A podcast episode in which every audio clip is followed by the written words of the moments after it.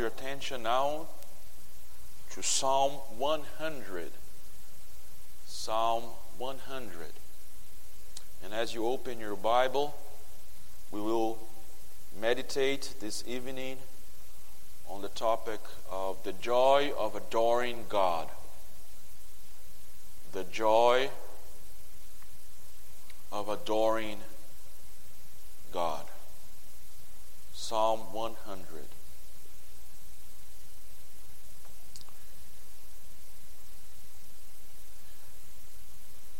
Listen to the word of our Lord. A psalm for giving thanks. Make a joyful noise to the Lord, all the earth. Serve the Lord with gladness. Come into his presence with singing.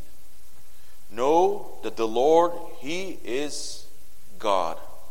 It is he who made us, and we are his. We are his people and the sheep of his pasture. Enter his gates with thanksgiving and his courts with praise. Give thanks to him. Bless his name. For the Lord is good. His steadfast love endures forever, and his faithfulness to all generations.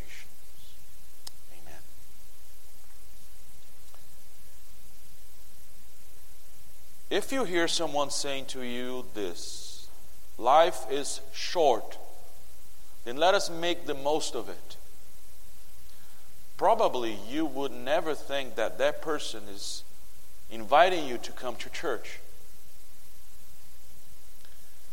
But I think, based on this Psalm 100, that's exactly where we should be. Not because life is short, but because we have eternity this life and the next, to have joy and pleasure forevermore. And I think we will learn this the joy of adoring God. First, with the climax of joy. Here, Psalm 100 will teach us the joy of adoring God.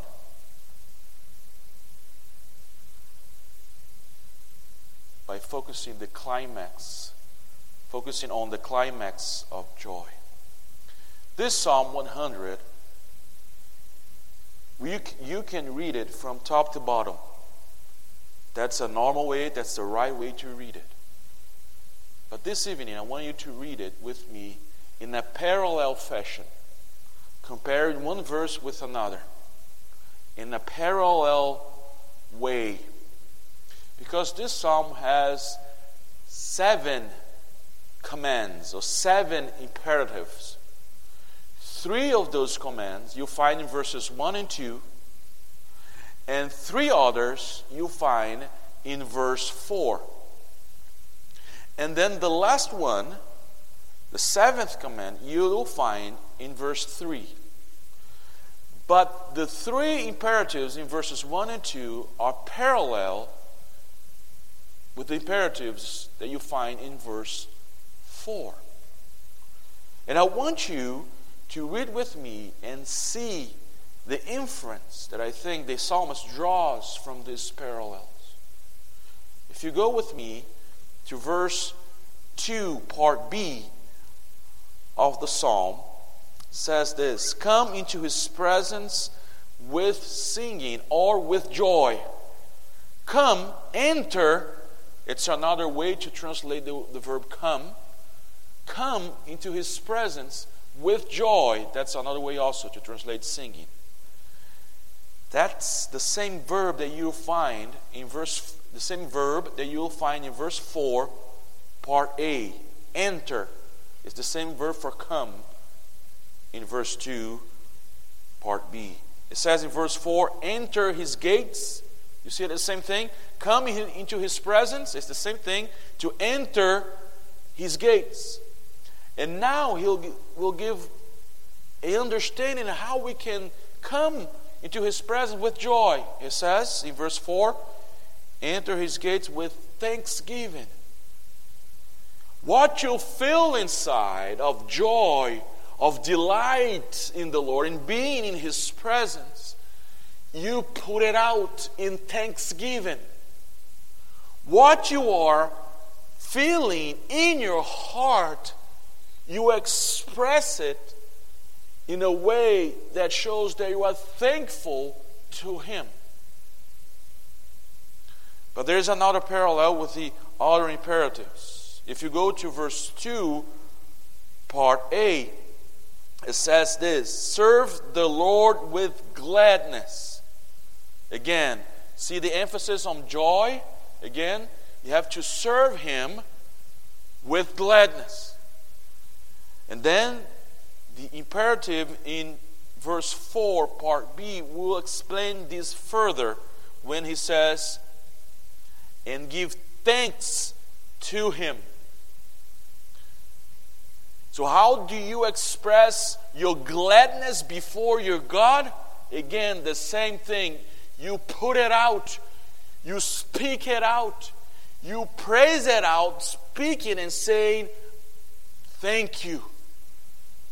What you have inside has to come out to go out in praise and thanksgiving to your Lord.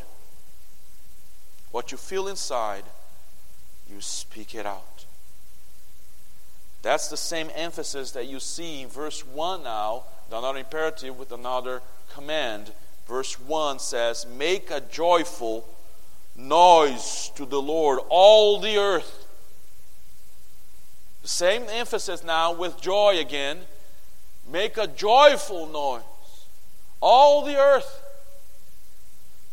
And then the parallel is found in verse 4, part C, that says, Bless his name. Probably here's one of the best, I think, definition of preaching is when you are so excited what you found in the, in the pages of Scripture, you find so much joy, you cannot keep it in yourself.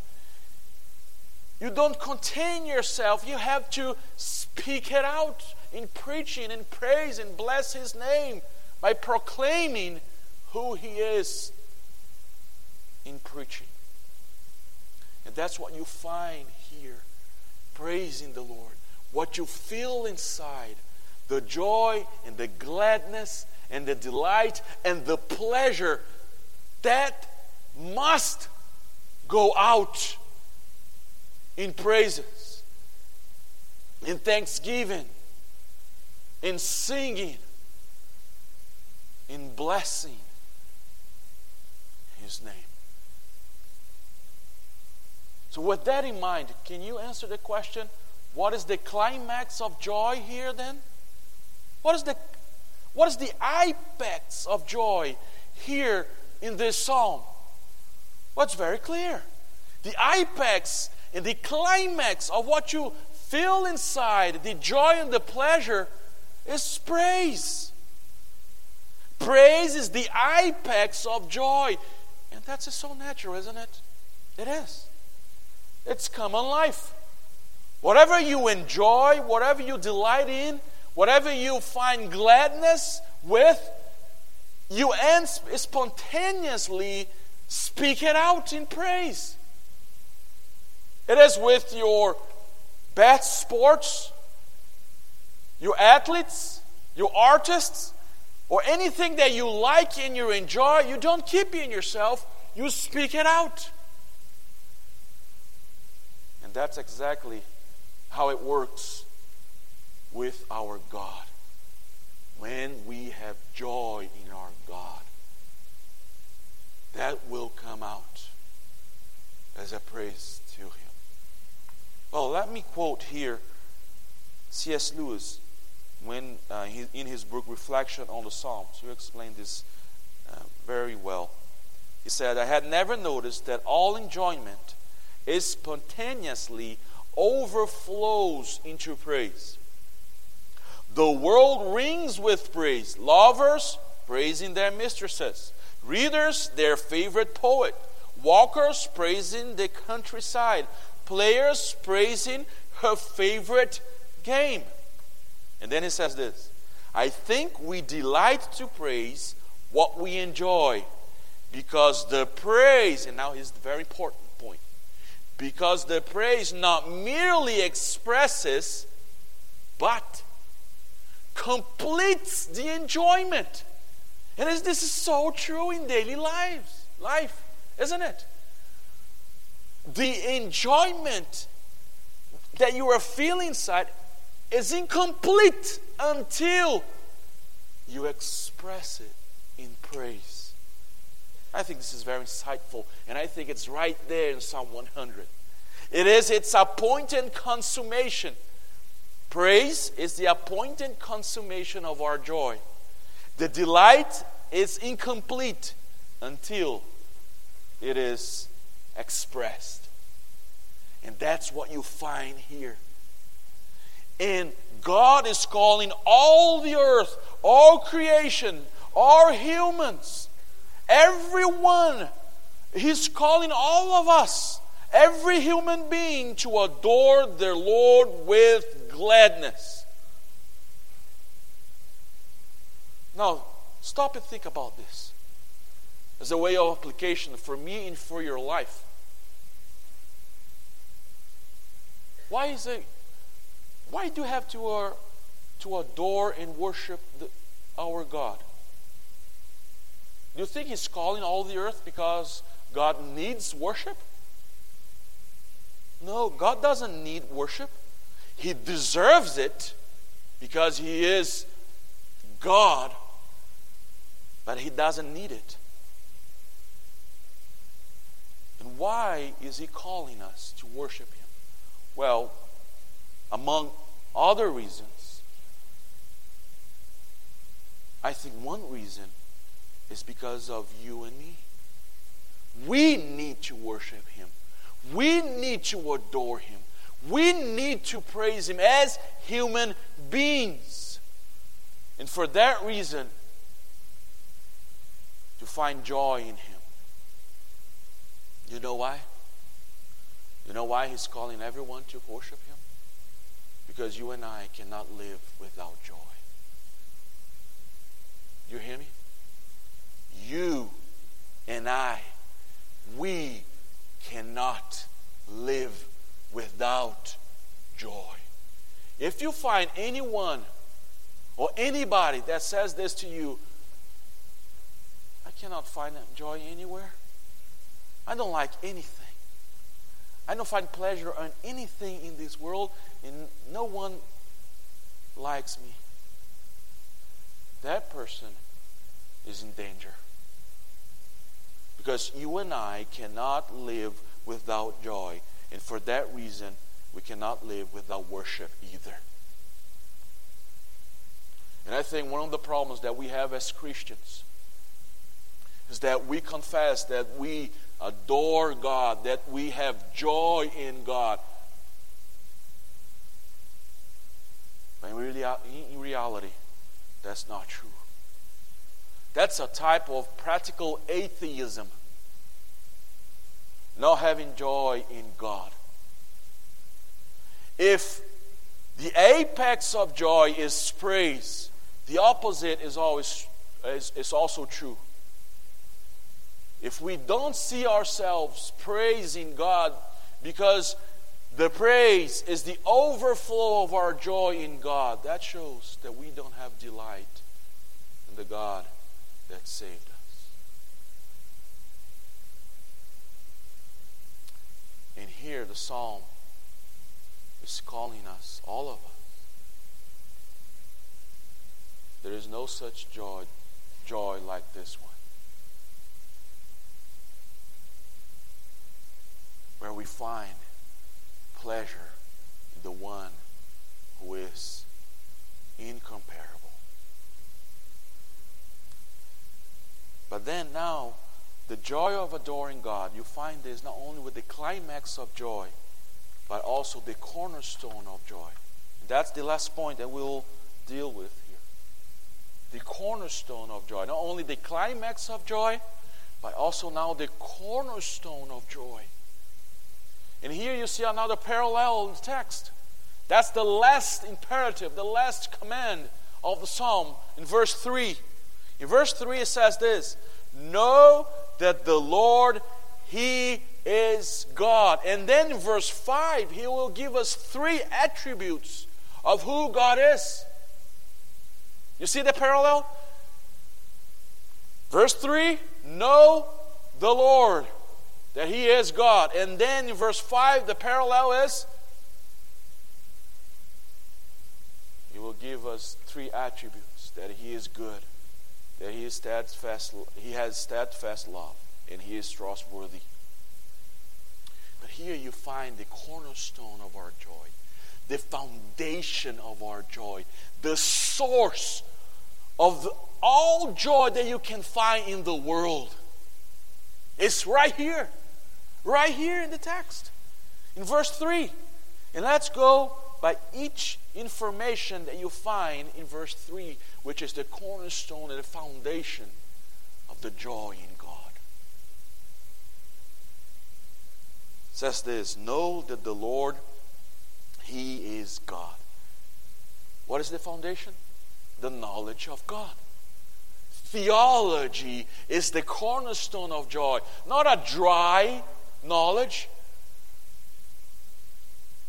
not a only intellectual grasp of who God is, but it's an affection, experiential, truly genuine knowledge, not about God, but of God, experientially.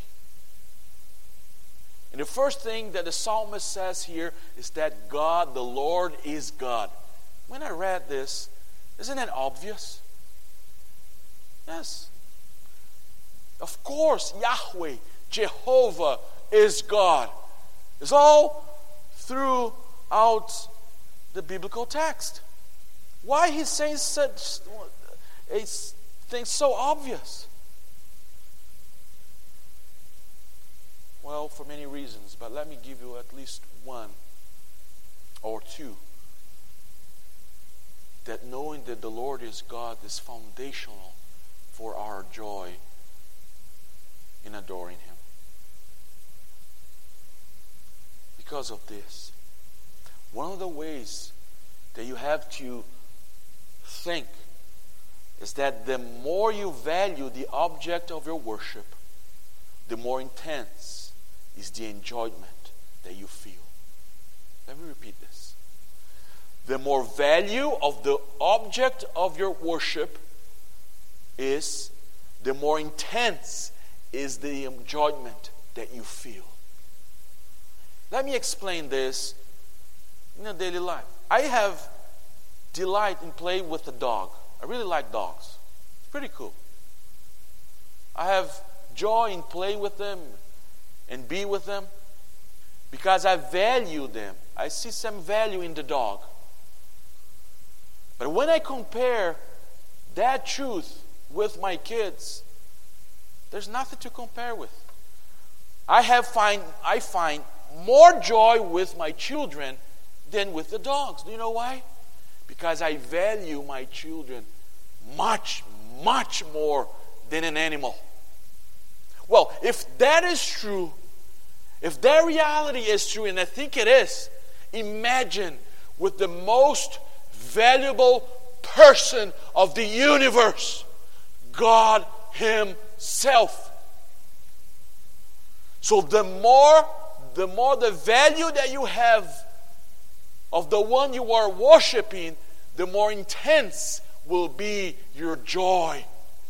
And then exactly what you have here, I think, is a definition of what heaven is all about. Heaven will be the place where we'll find the most joy in the world because we're worshiping the most valuable person of the universe the more we worship Him, the more enjoyment we will have. And we imagine that with perfect worship, without sin, without transgression, without sinful mind. That's exactly what heaven will be pleasure and delight by worshiping the most valuable person of the universe to eternity. That's why it says, the Lord is God. And that's the basis for having joy in Him by praising Him. But it says more. Because it says the Lord is God. And if we let the New Testament to shed light here in Psalm 100, and I think Psalm 100 is, is more fitting for us, the New Testament Christians, than the original people of this psalm when they were singing. Because in the New Testament, you see the, the word Jehovah is applied to God the Father, God the Son, and God the Holy Spirit. And in baptism, you see this truth, don't you? That in the Trinity, you have the supreme value where God the Father sees the Son in his baptism and says, This is my Son in whom I am well pleased. I have joy, infinite joy. And then comes the Holy Spirit upon the Son. And that's what you have in the Trinity the Father loving the Son, and the Son loving the Spirit, and the Spirit loving the Father and the Son, and all together having a delight and pleasure in each other. And that, that overflows into His creation and into His church. That's the basis. We worship a joyful God. We worship a God who has pleasure. We worship a God who has delight in himself. What a truth! And that's the basis for us Christians to imitate and copy with the same emotion and truth.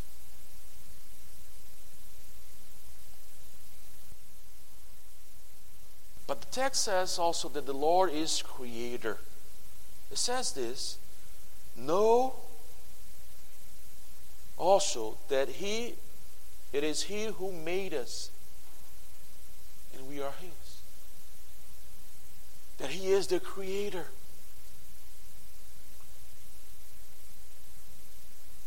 Do you know why this is so important?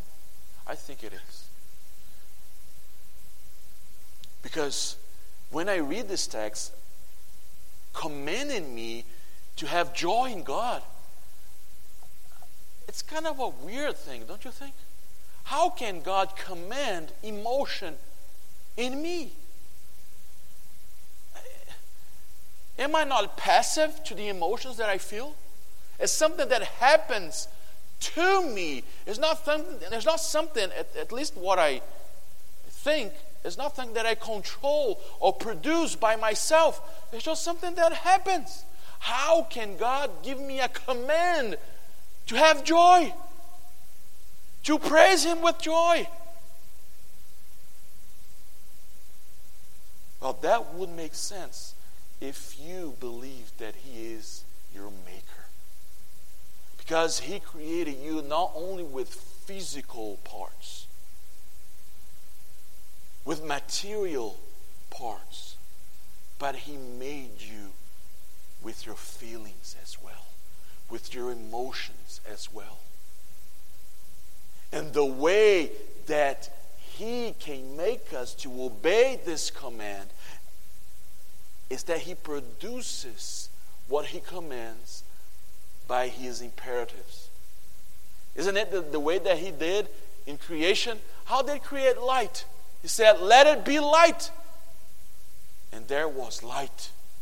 And that's exactly how He works in us, in our emotions. It is through command, through imperatives that you are hearing and listening right now, is the way that the Holy Spirit comes and produces joy in us. But there's something else that shows that the cornerstone of joy is this knowledge of who God is, the Creator. Is that He created everything for us to delight in. He created the world with pleasure, with delight, with joy.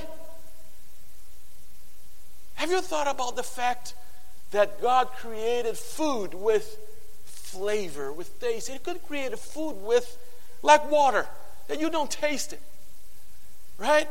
But He created food that, so that we can we can delight, taste it, have pleasure. Oh, so much I I miss the foods from my own country that I haven't eaten for a long time. When we eat that dish, that food's so good, isn't it? Isn't it good? Because He created things for us to enjoy, to have pleasure.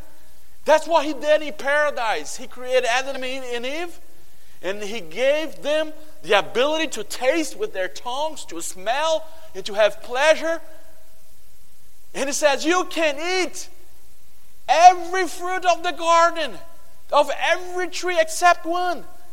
So God is a God of pleasure, of joy for you to have fun, to have joy in this world, to have delight. Yes, He created you like that. But because of our sinful hearts, there's a problem. Because the joy in creation that He produced is like symbols or signs pointing to the ultimate joy. The joy that you have in food, the, joy, the joy that you have in entertainment, the joy that you have in your children, the joy that, the joy that you have in your family, the joy that you have traveling trip, with trips, the, the joy that you have with your uh, spouse, everything that we enjoy here in created world are just signs for the ultimate joy. They are only pointing to the creator of joy. But our problems, you and I, adults and children, is that because of our sinful minds, we confuse the sign with the ultimate joy, where that sign points to. We exchange the Creator for created things because we deceive ourselves that we will have the ultimate joy in this world. But they are just signs. Let me read again C.S. Lewis because English is not my first language. He will say better than me. But listen to this. This is so true. He says this in his book, Weight of Glory. The books or the music in which we thought the beauty and the pleasure were located will betray us if we trust if we trust to them. It was not in them and only came through them. Do you see? It was not in them, it, it came through them. And what came through them was longing, desire. If they are mistaken for the thing itself, they turn into dumb idols, breaking the hearts of their worshippers. For they are not the thing itself. And now he will say so beautifully, he says this they are only the scent the smell of a flower we have not found. They are just the echo of a tune we have not heard. They are just news from a country we have never yet visited. And I believe many of our depressions, many of our pains, many of our insomnia, many of our tears and pain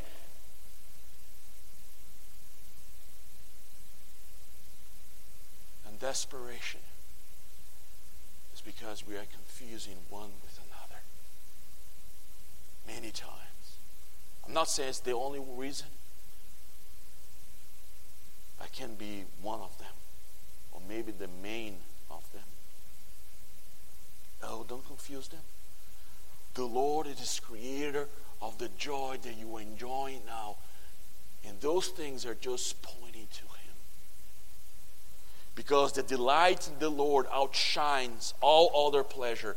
The joy in the Lord surpasses all other joy. And that's a calling for you and for me, for you adults, for you children, for you young people. Wake up! Wake up! Christianity, it's all about joy and pleasure and delight. Isn't that what you read in Psalm, uh, Psalm 16? In his right hand we find what? Delight forevermore. And we are caught up with the illusion that the joy is only here.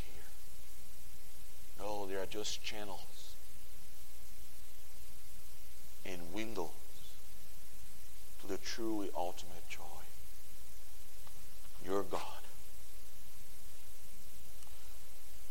But he continues. He says not only that the Lord is God, that He is our Creator, that we should know also, and knowing that this is the cornerstone of our joy, that we are God's people. He says this. See? Know that the Lord is God, it is He who made us, and we are His. We are His people and the sheep of His pasture. We are God's people. Know that we are His people. And here he's talking about the language of covenant relationship, the relationship that we have with God. And I think this is unparalleled. It's for you and me truly worship this God because we feel pleasure for what He has done for us. We are sinful people. We are not loving people. We are not winsome. We were not worthy of His love. On the contrary, it's the opposite.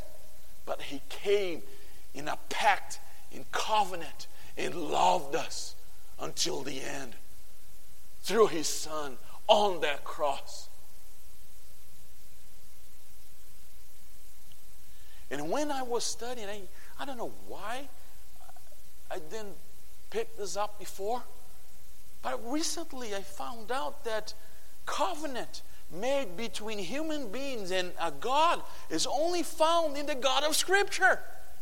Did you know that? I didn't know that. I thought that concept was well known between all other, all other people in the world at the time of the Bible with the Philistines and all other people. They had the covenant, their God had a covenant with them. But that was not true. Only human kings had covenants with their people.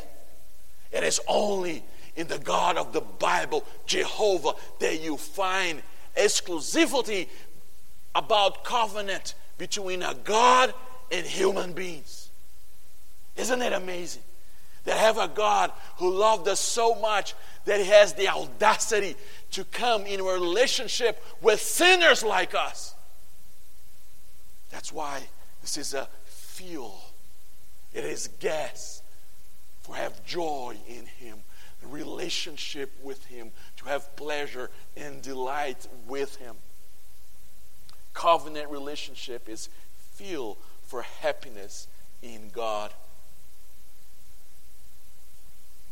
And then with each other, to call one another, to have pleasure in our God. Because when we feel pleasure in something, we call others to participate with us. And here is the language of covenant. We, have, we, are, we are in covenant with our God and with each other, fellowship with each other. Why? Because we feel the same truth in our hearts towards our God. That's why we are together right now. That's why we are praising Him together every Sunday. Because that's exactly what we do when we feel joy about something. We call others to participate with us. Isn't it true? Yes, when I, I find something funny, a joke, I don't laugh by myself. Sometimes I do, but some but many times I call my wife and my kids, Let, let's have a laugh together. That's exactly what we do. We call each other and we laugh together. Isn't that what we do with sports? It is. It is with sports. We cheer for our team together. Well, I come from Brazil. I love World Cup, right? If the Brazil is uh, playing with some other team in the World Cup, and Brazil scores, and I see someone like this, for sure that guy is from Argentina. For sure. Because we will be together crying out, cheering and screaming and hugging each other because we share the enjoyment together. And that's exactly what you find here as His people together. We find admiration with, it, uh, with each other about our God. Again, let me quote C.S. Lewis because he's good again here. I had not noticed either that just as men spontaneously praise whatever they value, so they spontaneously urge us to join them in praising it. Isn't that she lovely? Wasn't it glorious? Don't you think that magnificent? The psalmist is telling everyone to praise God are doing what all men do when they speak of what they care about. Just happened with this uh, not too long ago with my kid. He was having uh, a chicken that my wife cooked, and he enjoyed so much that he could not keep himself. He had to call us. Isn't that good, Dad? Isn't it this chicken good? Oh, so good. That's exactly what you have you find here as we are his people and we together. We invite the whole world to come. All the earth, that's what the psalmist is doing here. All the earth come to worship this God. How, tell me, how can you say that you are his people and not call the whole world to worship with you this amazing God? Because there's no one like him. He is unparalleled, he is matchless, he is incomparable God in evangelism in calling others and all the earth to come to worship this God is not only our responsibility, we get to. It's our pleasure, it's our joy to do so. And that's exactly what you find here. But then, you find now the last information in verse 3 with verse 5 that we will end the sermon. That God is the, is the cornerstone of joy. The climax of joy is praise. And what is the cornerstone of joy? The knowledge of God. That He is God. That He is Creator. That uh, we are His people. And lastly, that the Lord is our shepherd. It says there, it says there so clearly we are his people and the sheep of his pasture. Maybe you came this evening and maybe you were asking yourself, what in the world is this preacher preaching about joy in this time? At this time in the world? After two years of pandemic? nations at war, inflation. We don't know about the future. We are in the blink, or probably, or maybe, maybe, a World War III. How come? And you don't know my life. You don't know what I'm going through. To have joy at this moment? when my life is falling apart? How come? How can you say such a thing? To have joy.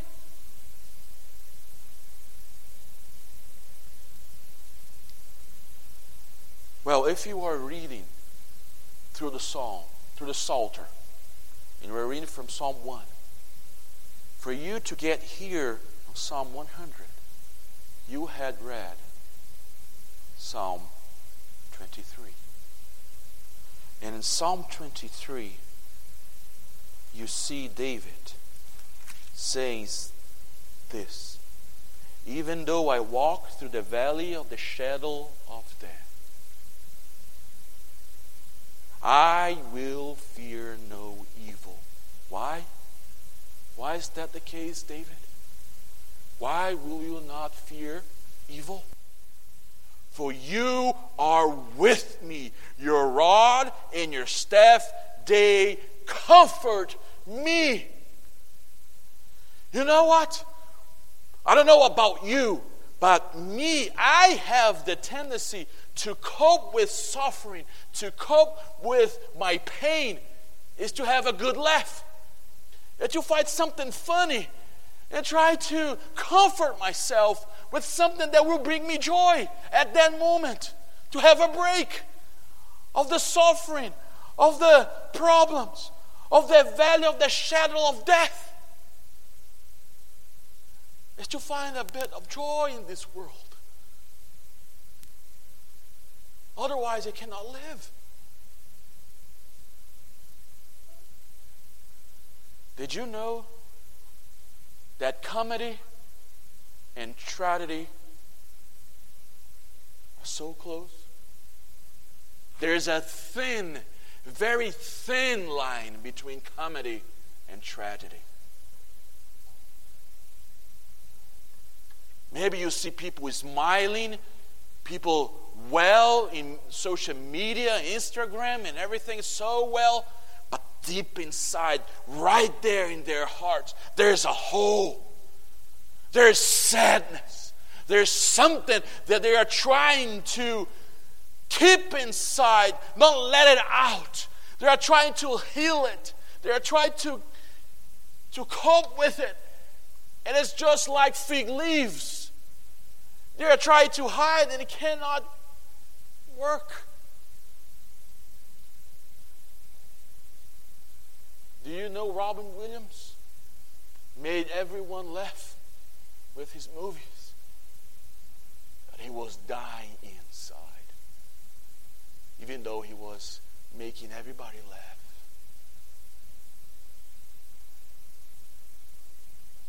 But the Bible is so honest.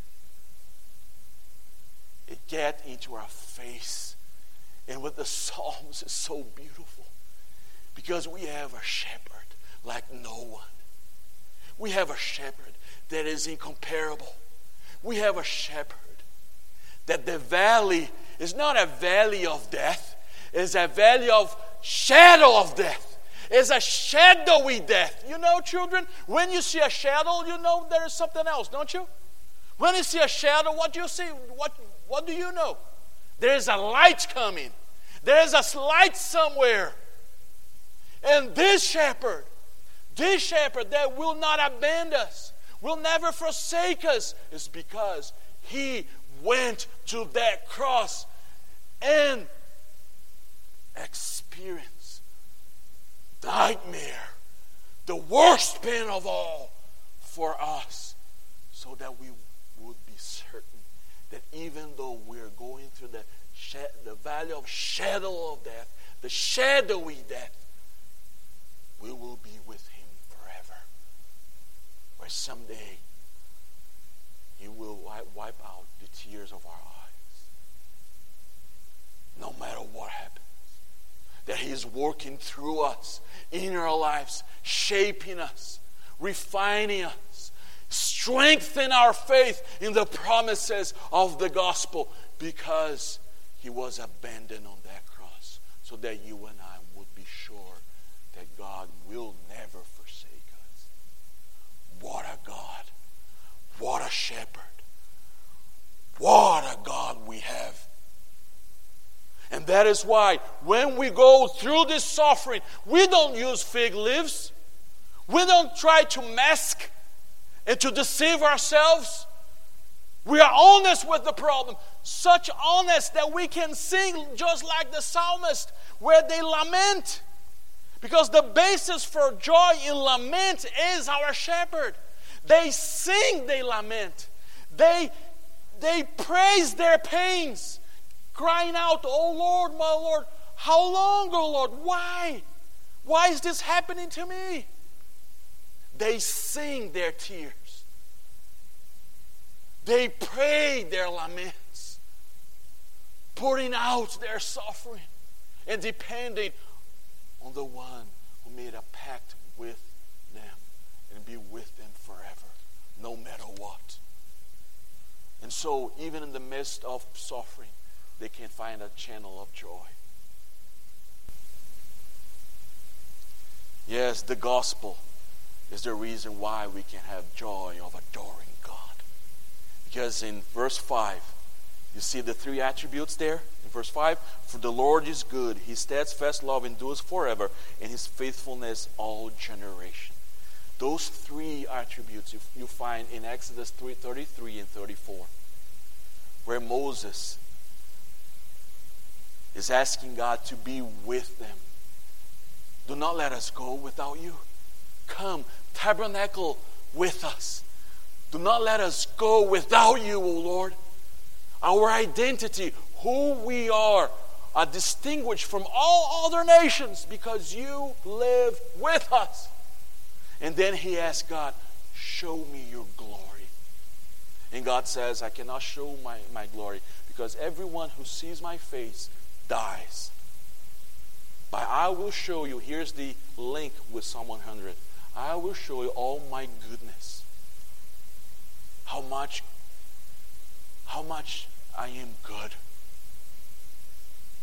And then he will show his glory through his goodness. And then chapter 34, the glory of God is shown on his back.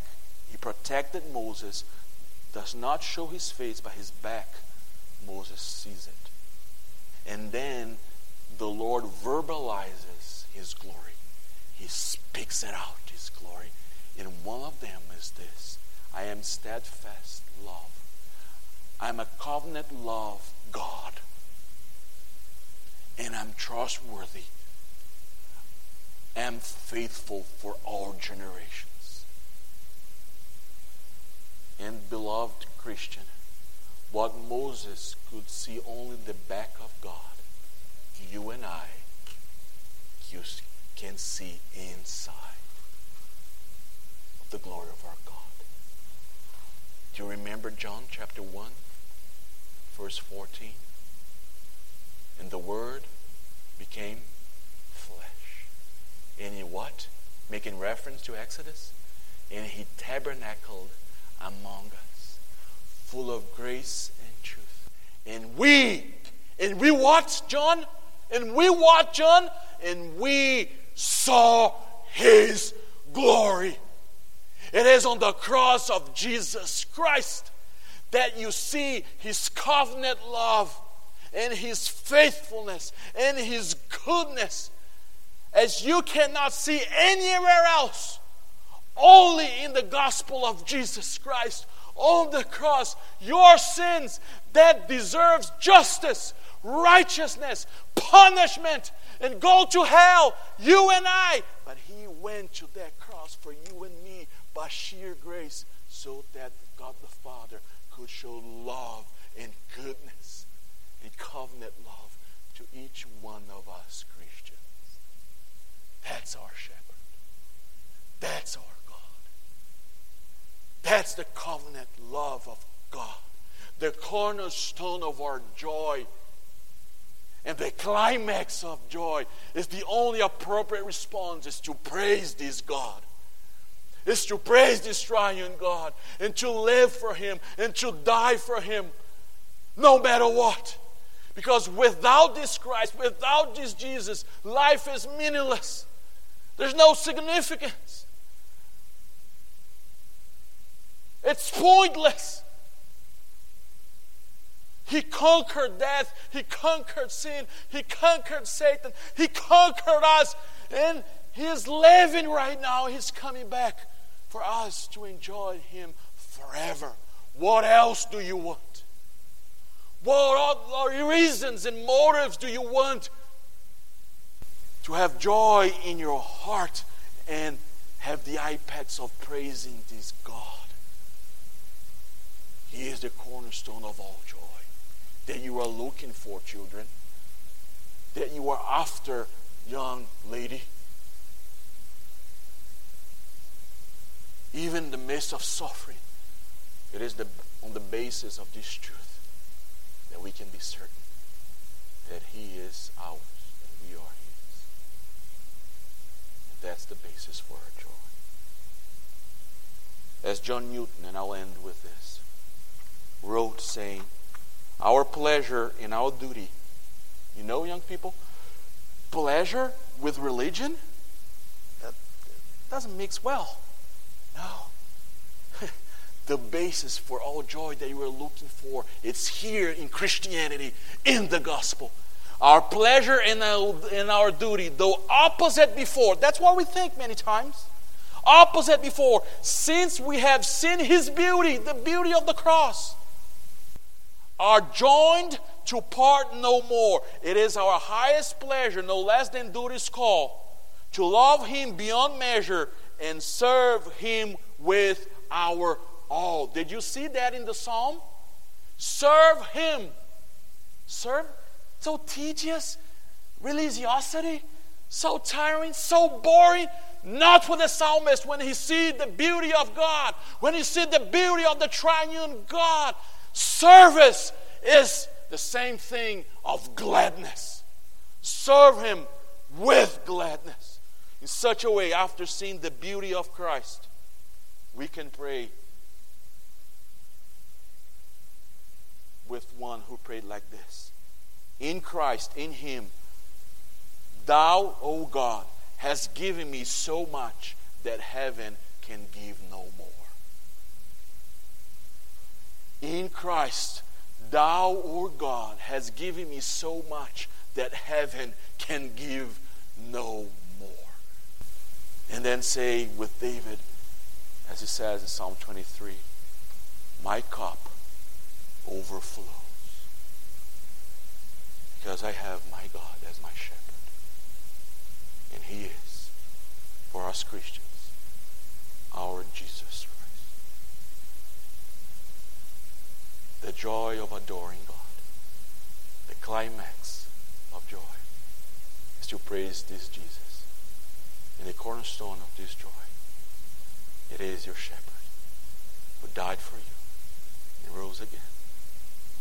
It's living It's coming back to bring us to the enjoyment of his Father.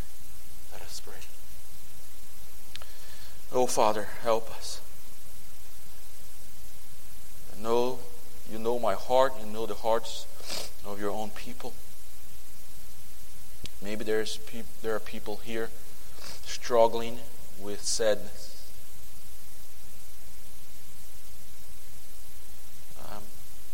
Help us, Lord.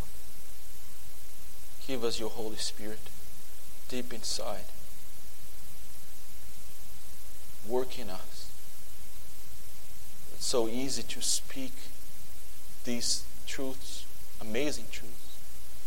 It's another thing to live it out, oh Lord. We cannot do it by ourselves. We are so weak, so fragile, especially in an emotional way. Help us to have the rock, our rock, Jesus Christ. Strong foundation. And to stand firm in Him, grounded in Him, our hope and our faith in Him. Help us. In Jesus' name. Our joy that we pray. Amen.